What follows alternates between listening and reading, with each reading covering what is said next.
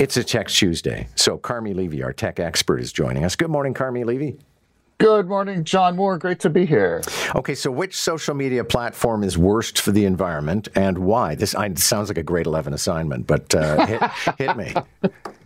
well, uh, it isn't Facebook, so uh, you know we can put down the Facebook mallet. Grandma's going to be fine.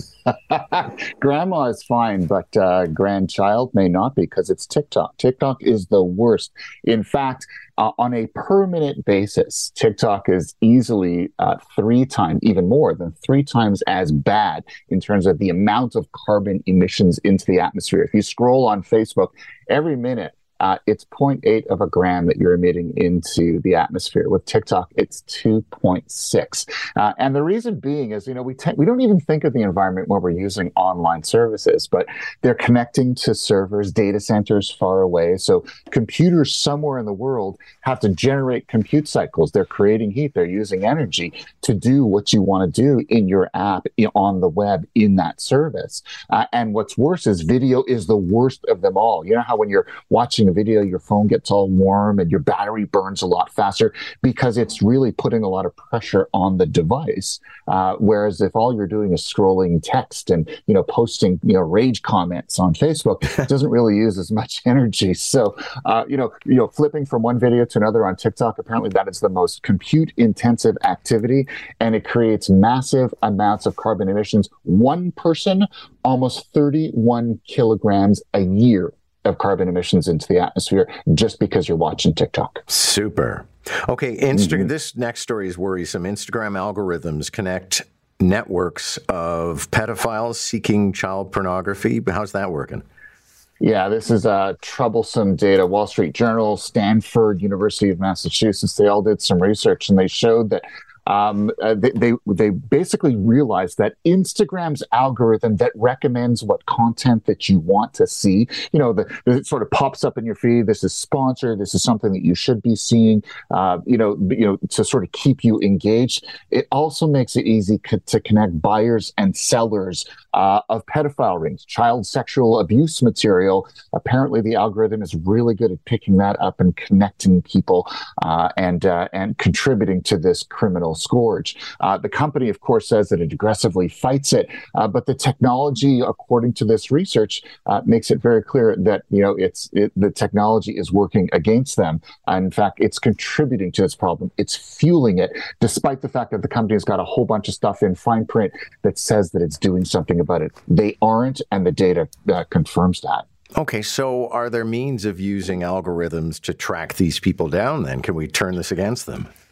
Um, in theory, we could, but uh, according to the research, there's no evidence that that is in fact the case because the algorithms were originally done not to track individual people, but to drive engagement on a mass scale. So uh, they could tweak it that way, but we've seen this in the past. For example, when the algorithms were shown to be contributing to teenagers and tweens' mental health issues, uh, what did the company do? They dialed it up, not down. So, uh, you know, this is a company that has kind of a, a history of somewhat immoral behavior. There's no evidence that they're complying with uh, with the research in this case either.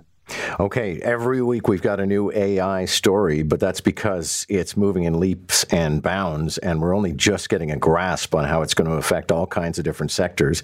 Uh, this week you've got new information about how AI could take over elections.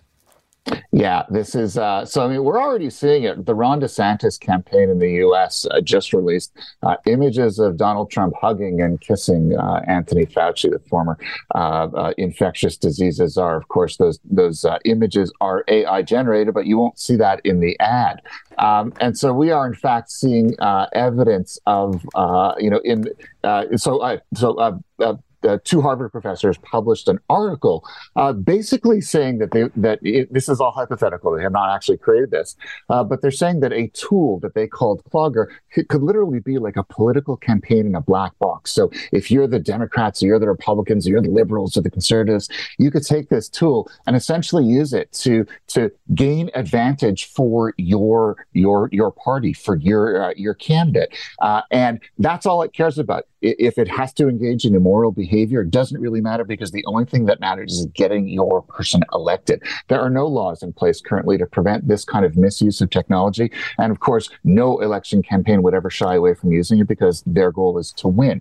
The European Union is uh, is looking at an AI Act right now that would ban this kind of behavior. Uh, so that is in the works overseas. Nothing of the case here, and we're already starting to see uh, political parties in the U.S. using these tools, these technologies piecemeal uh, in order to drive their campaigns. So for you and me, the lesson is lean in really closely to your iPhones and your, all of your devices during an election campaign because increasingly they're saying upwards of 90% of the imagery on uh, on online over the next couple of years could very well be AI generated, and we are going to have to be on alert to be able to detect it. Well, and I don't know, Carmi, if you've seen it already, but somebody went through some of the artwork that was used to illustrate the campaign of one would-be mayor of Toronto, and I don't know how it got past the editors, but one of the images was of a woman listening intently to somebody talking, and she has three arms.